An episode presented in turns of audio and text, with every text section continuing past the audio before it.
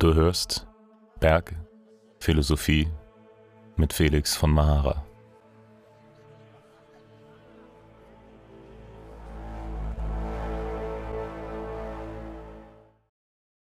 Folge 4 Meditation durch Todesangst. Wenn ich die Zivilisation hinter mir lasse, fühle ich mich sicher.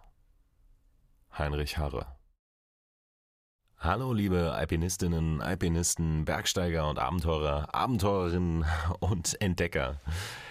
Wir sind bei der vierten Folge und äh, die trägt den Titel Meditation durch Todesangst. Und wie ihr euch vorstellen könnt, geht es mal wieder um eine Berggeschichte und es geht darum, wie man Selbstfindung und Meditation mit Extremsituationen kombinieren kann. Ich habe schon mal gesagt, dass ich eigentlich kein spiritueller Mensch bin und in großen Teilen ist das auch wahr. Ich habe sehr große Schwierigkeiten, Zugang zu Spiritualität zu finden, so wie andere Menschen, die ich kennengelernt habe in den letzten Jahren, das haben. Und für mich funktioniert zum Beispiel Meditation überhaupt nicht. Und ähm, ich glaube, das ist was, was ein bisschen mit meiner Persönlichkeit zusammenhängt und was vielleicht für jeden auch ein bisschen anders funktioniert. Aber ich habe gemerkt, dass ich durchaus einen Zustand der Meditation erreichen kann. Allerdings nicht im traditionellen Sinne. Nicht dadurch, dass ich mich hinsetze und sehr konzentriere oder ein Mantra wiederhole, so wie das in vielen äh, Kulturen gemacht wird und in vielen Religionen gemacht wird. Das ist was, was für mich überhaupt nicht funktioniert, weil ich gar nicht versuche, mich auf die Art und Weise mutwillig zur Ruhe zu bringen. Ganz im Gegenteil. Ich bewege mich mit sehr großer Geschwindigkeit durchs Leben und das genieße ich auch sehr. Und was ich gelernt habe, ist, dass in den Momenten der größten Geschwindigkeit und in Momenten großer Gefahr plötzlich dieser Zustand der Meditation eintritt. Und das bedeutet, dass ich plötzlich in einer Situation bin, in der ich sehr, sehr genau arbeiten muss und in der jeder Schritt und jeder Griff sehr, sehr genau funktionieren muss, weil es sonst lebensbedrohlich ist. Und das, was man da spürt, kann echte Todesangst sein. Das hatte ich ein paar Mal in meinem Leben, zum Glück nicht wirklich oft. Oft sind es einfach nur Situationen, in denen man großen Respekt hat, in denen man weiß, dass man nicht abrutschen darf. Und manchmal ist es blanke Angst. Und ich glaube, die ganz, ganz große Kunst ist es, diese Angst in einen meditativen Zustand zu kanalisieren, weil es die einzige Chance ist, wie man konzentriert bleiben kann und wie man aus so einer Nummer auch wieder rauskommt. Und da möchte ich euch ein paar Geschichten dazu erzählen. Die Angst vor dem Tod verliert man durch Todesangst. Und ich glaube, das ist ähm, wirklich wahr, wenn man sich in so einer Situation wiederfindet und so eine Situation auch erfolgreich gemeistert hat, dann verliert man diese Angst, weil es war nie wieder so schlimm in, als, äh, als beim ersten Mal. Und äh, ich habe auch beim ersten Mal, als ich äh, wirklich, wirklich Angst hatte, ähm, gemerkt, dass ich das lösen kann. Und zwar an der Stelle, an der ich bin. Und dass ich äh, es schaffe, mich in einen Zustand zu bringen, in dem ich ähm, durchsteigen kann und in dem ich äh, mich selbst wieder rausholen kann aus dieser, aus dieser bedrohlichen Lage. Und ähm, ich glaube, dass es sehr schwierig, vorher einzuschätzen, wie man in so einer Situation reagiert. Aber ich glaube, es kann jedem helfen, sich vorher mal mit dem Thema auseinanderzusetzen. Wie reagiere ich in Extremsituationen? Und dafür muss man einfach seine Fühler ausfahren und bei bedrohlichen Situationen, bei ein bisschen schwierigeren Situationen mal ganz, ganz genau auf seinen eigenen Körper hören und gucken, was mit einem passiert. Das kann eine Situation im Straßenverkehr sein, wenn zum Beispiel äh, ein Fahrzeug vor einem reinzieht und muss eine, muss eine starke Bremsung machen. Oder das können auch Situationen sein, wo man auf einer Naturwanderung ist und es zieht ein Gewitter auf und ähm, man weiß nicht genau, wie weit es noch bis zur nächsten Basisstation ist, bis zur nächsten Hütte ist oder ja, sorgt sich um, um viele Dinge, die einem im Leben begegnen können, dann erlebt man diese Gefühle. Und die Frage ist, wie wir damit umgehen es ist immer, immer leicht, sich in, in so einer Angst zu verlieren und in Panik zu geraten. Das ist, glaube ich, was ganz Normales. Und genauso falsch ist es natürlich auch. Das merkt man ja, wenn äh, Geschichten erzählt werden von Menschen, die sich zum Beispiel in der, in der Natur verlaufen und ähm, in Panik geraten und dann immer schneller versuchen wegzukommen, die Nächte durchlaufen und äh, immer weiter sich von ihren Rettern entfernen. Nur um ein Beispiel zu nennen. Und ähm, natürlich gibt es jetzt Profis in der, äh, bei den Behörden, bei der Feuerwehr zum Beispiel, bei der Polizei oder bei den ähm, Armeen dieser Welt, die gelernt haben, mit solchen Situationen umzugehen. Allerdings sind die meisten Bergsteiger, die ich kenne, eben keine ausgebildeten Rettungskräfte. Und so müssen wir irgendwie selber einen Weg finden, wie wir uns aus einer Situation rausbringen können, in der wir an unsere Grenzen geraten. Und dazu möchte ich mal eine Geschichte erzählen. Und zwar meine äh, Eiskletterkarriere begann ohne Eiskletterpartner, aber ich hatte, ähm, ich habe damit angefangen, dass ich ähm, immer steilere Harschflanken hochgeklettert bin und irgendwann auch leichteres äh, Eisklettergelände, also wie drei oder so. Und das alles in einer relativen Komfortzone, relativ weit unten in Eisklettergärten etc., um mich da so ein bisschen ranzutasten und hatte relativ schnell ein gutes Gefühl dafür und habe auch, hab auch gemerkt, dass mir das sehr, sehr liegt. Das liegt mir bis heute sehr gut.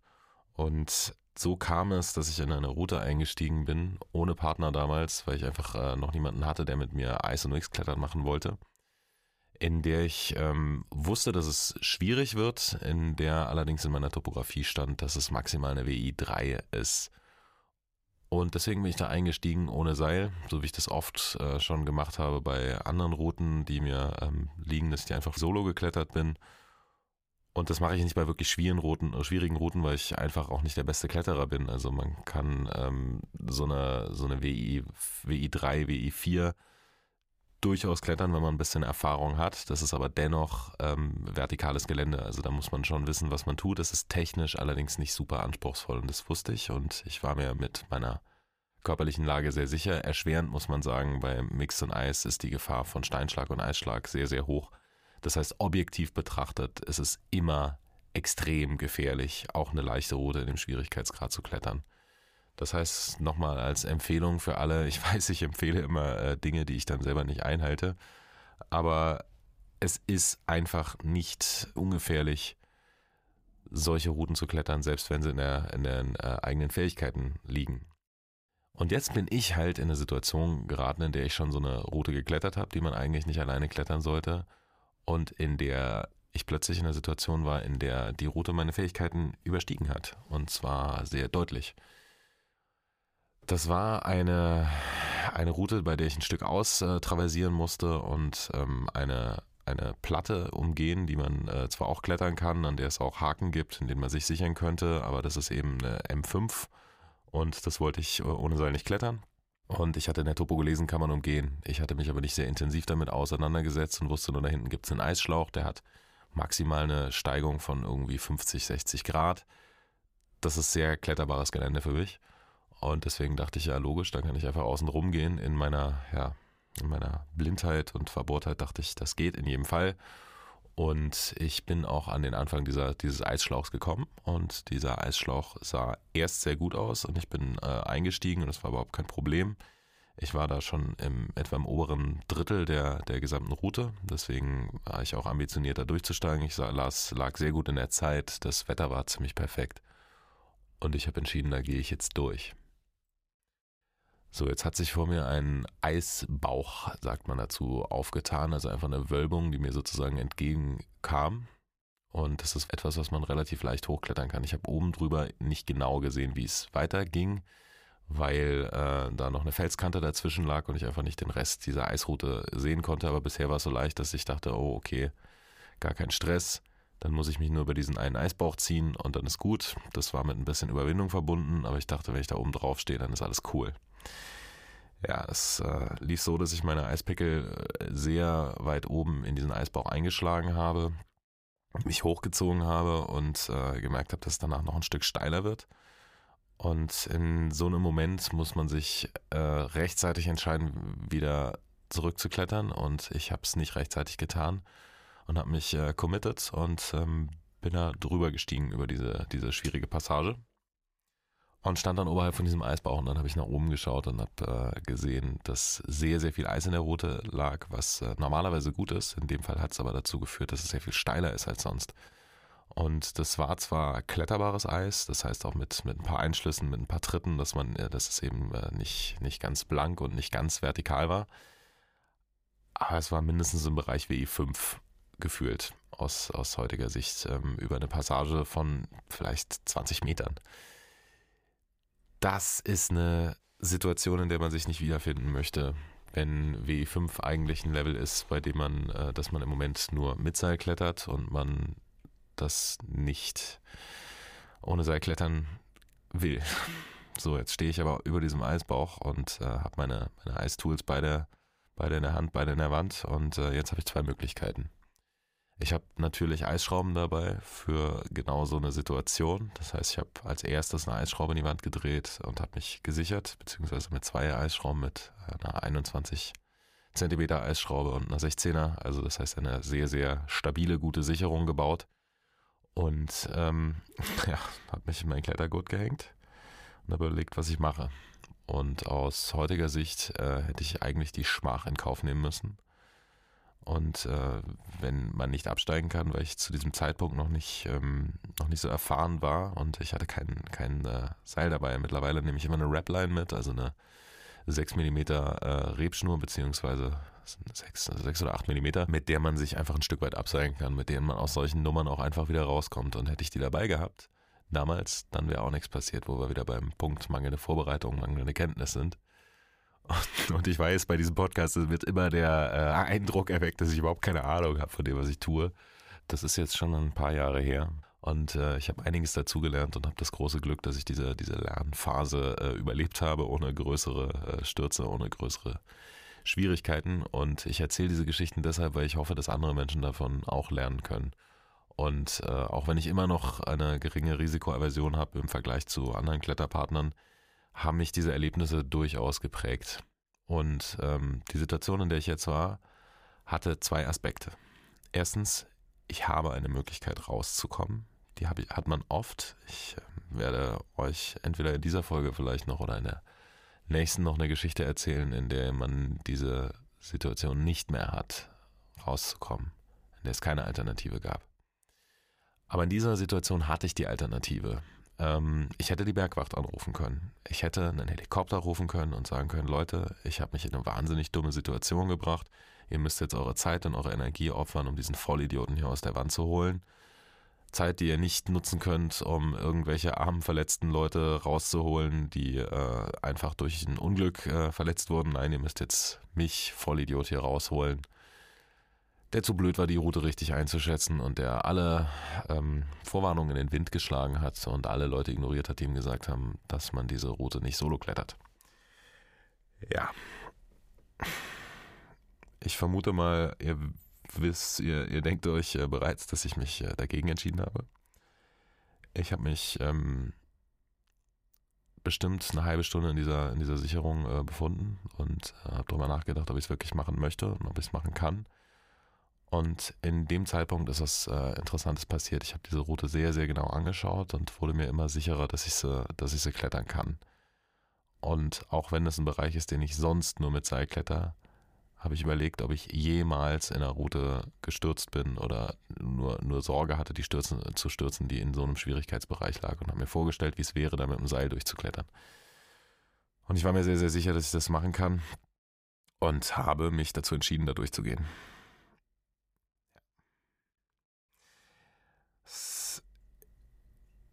Was dann passiert ist, war eben das erste Mal, dass ich versucht habe, einen meditativen Zustand zu erreichen, mutwillig.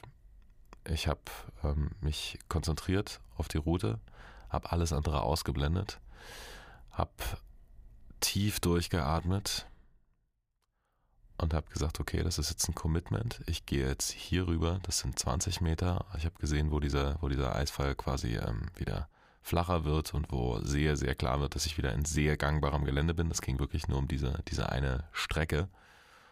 Und ähm,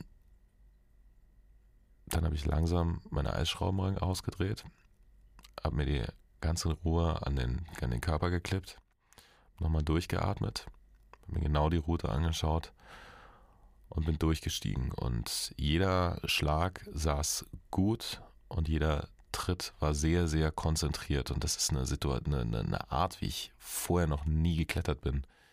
Vorher war es immer mit ähm, Nachtreten und nochmal nachschlagen und gucken, ob es passt und ähm, wie sind die Verhältnisse und dann, oh, Arm freikriegen, Eisschraube setzen.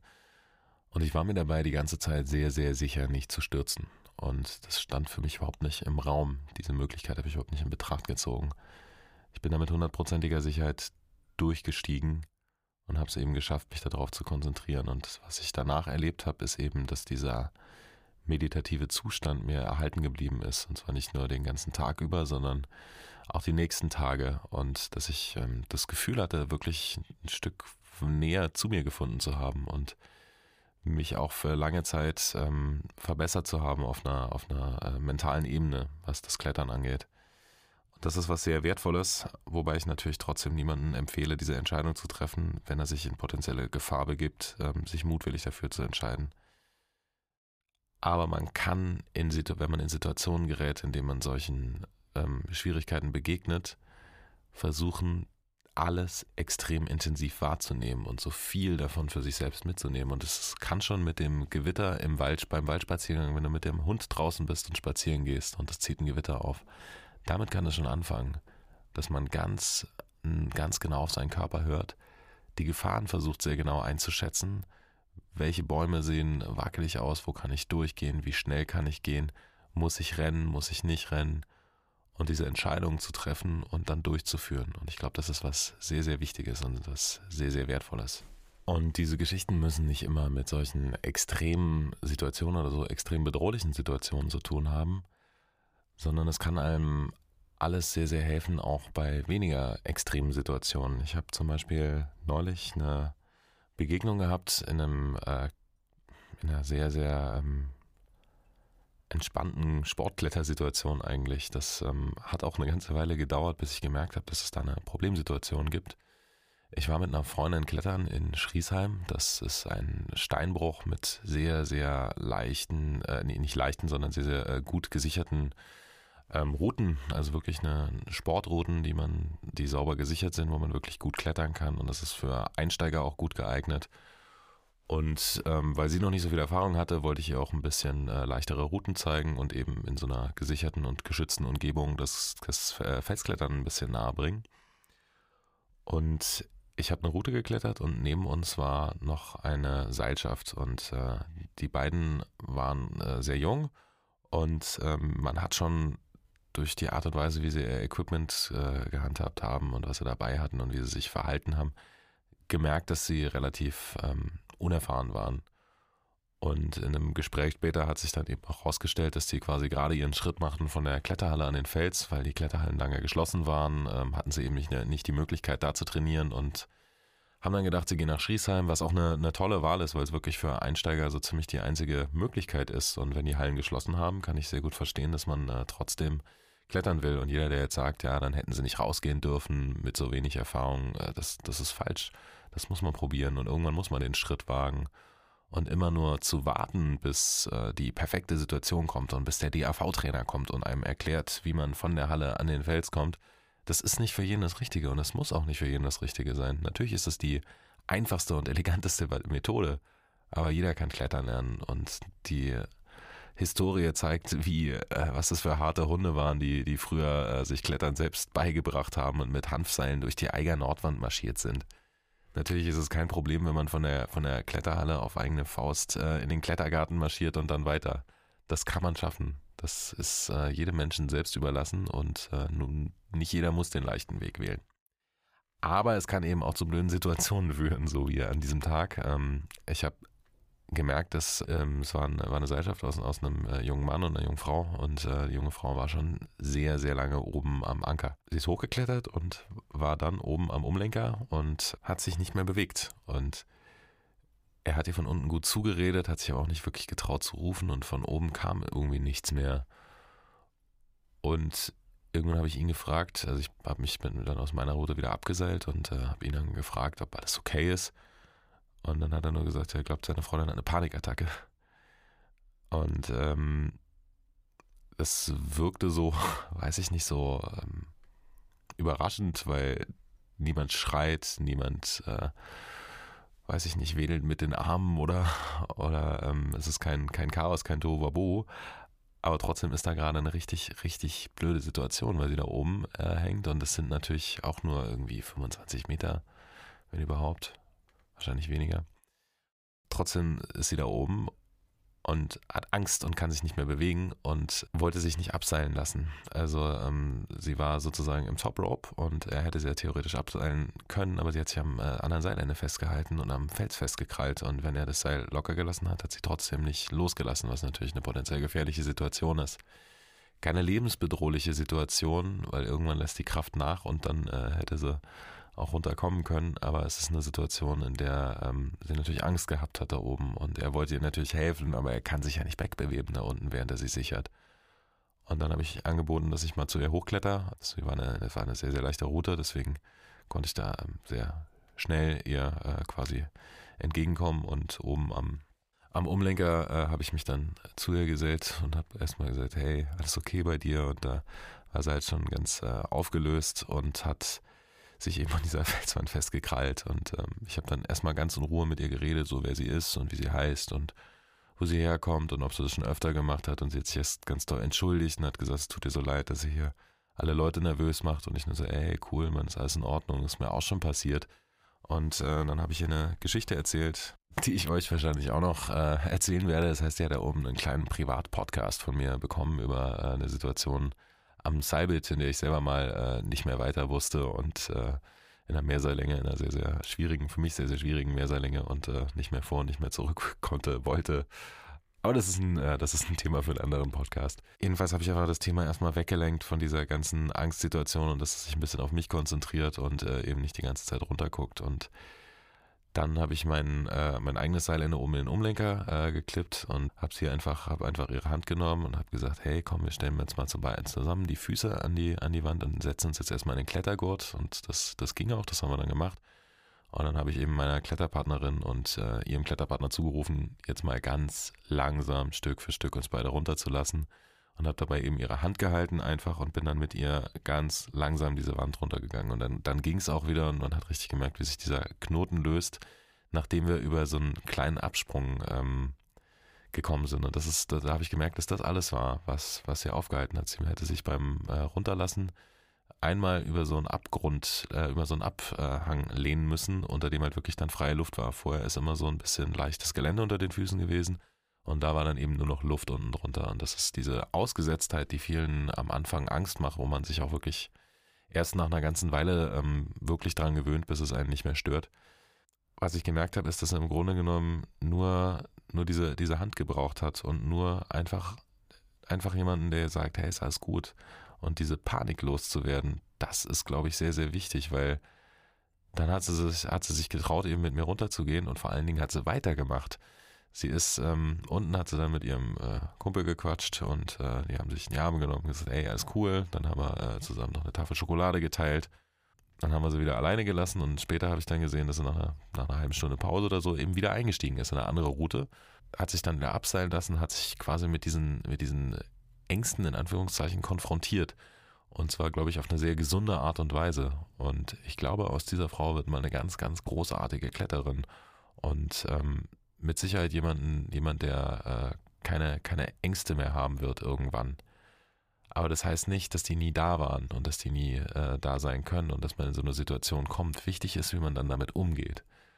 Und dass man sich eben nicht verkrampft und nicht versucht, auf den Abgrund zu konzentrieren, sondern auf das, was vor einem liegt. Und dabei ist es wichtig, sich selbst wegzulenken von der Luft unter einem, von der Angst und von der Gefahr und auch ganz, ganz klar auf das Ziel zu konzentrieren. Und so wie ich mich dann auf die Route konzentriert habe und auf die einzelnen Schläge und Tritte, die ich machen muss, um weiterzukommen, hat sie sich dann eben auf ihre Füße konzentriert, die an die Felswand gestemmt waren und wie sie da wieder runterkommt. Und so können wir, glaube ich, das alle im Leben ähm, mit übernehmen und, und lernen, mit Ängsten umzugehen, indem wir achtsam sind und auf unseren Körper hören und anfangen, uns sehr zu konzentrieren. Wenn man dann nämlich diesen Zustand erreicht, dieser ähm, meditativen, diesen meditativen Zustand, dann werden diese Schwierigkeiten plötzlich sehr machbar und sehr gangbar. Und plötzlich kann man über sich hinauswachsen und kann auch großen Ängsten begegnen. Und so werden die Routen immer schwieriger und größer und ausgesetzter. Und man fühlt sich immer wohler dabei. Und selbst wenn man in eine Situation kommt, in der die Komfortzone ganz weit weg ist, kann man es schaffen, durch Meditation, durch Todesangst weiterzumachen. Und ich glaube, wir sind jetzt bei fast 30 Minuten, deswegen würde ich diese Geschichte jetzt beenden. Aber ähm, beim nächsten Mal werde ich euch äh, eine Geschichte erzählen, in der ich das Thema ein Stück weit wieder aufgreife. Und zwar in einer Situation, in der es kein Sicherheitsnetz mehr gab und in der es keine Bergwacht gab und in der auch niemand hätte zu mir kommen können. Eine Situation, in die ich geraten bin ähm, durch Pech, durch ähm, große Herausforderungen, durch einen Fehler, der einen überschaubaren Maßstab hatte und der zum Glück ähm, wieder gut ausgegangen ist.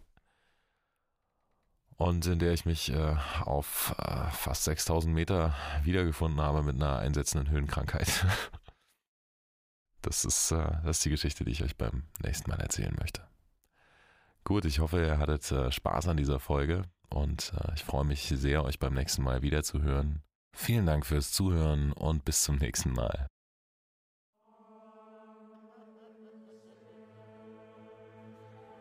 Das war Bergphilosophie mit Felix von Mahara.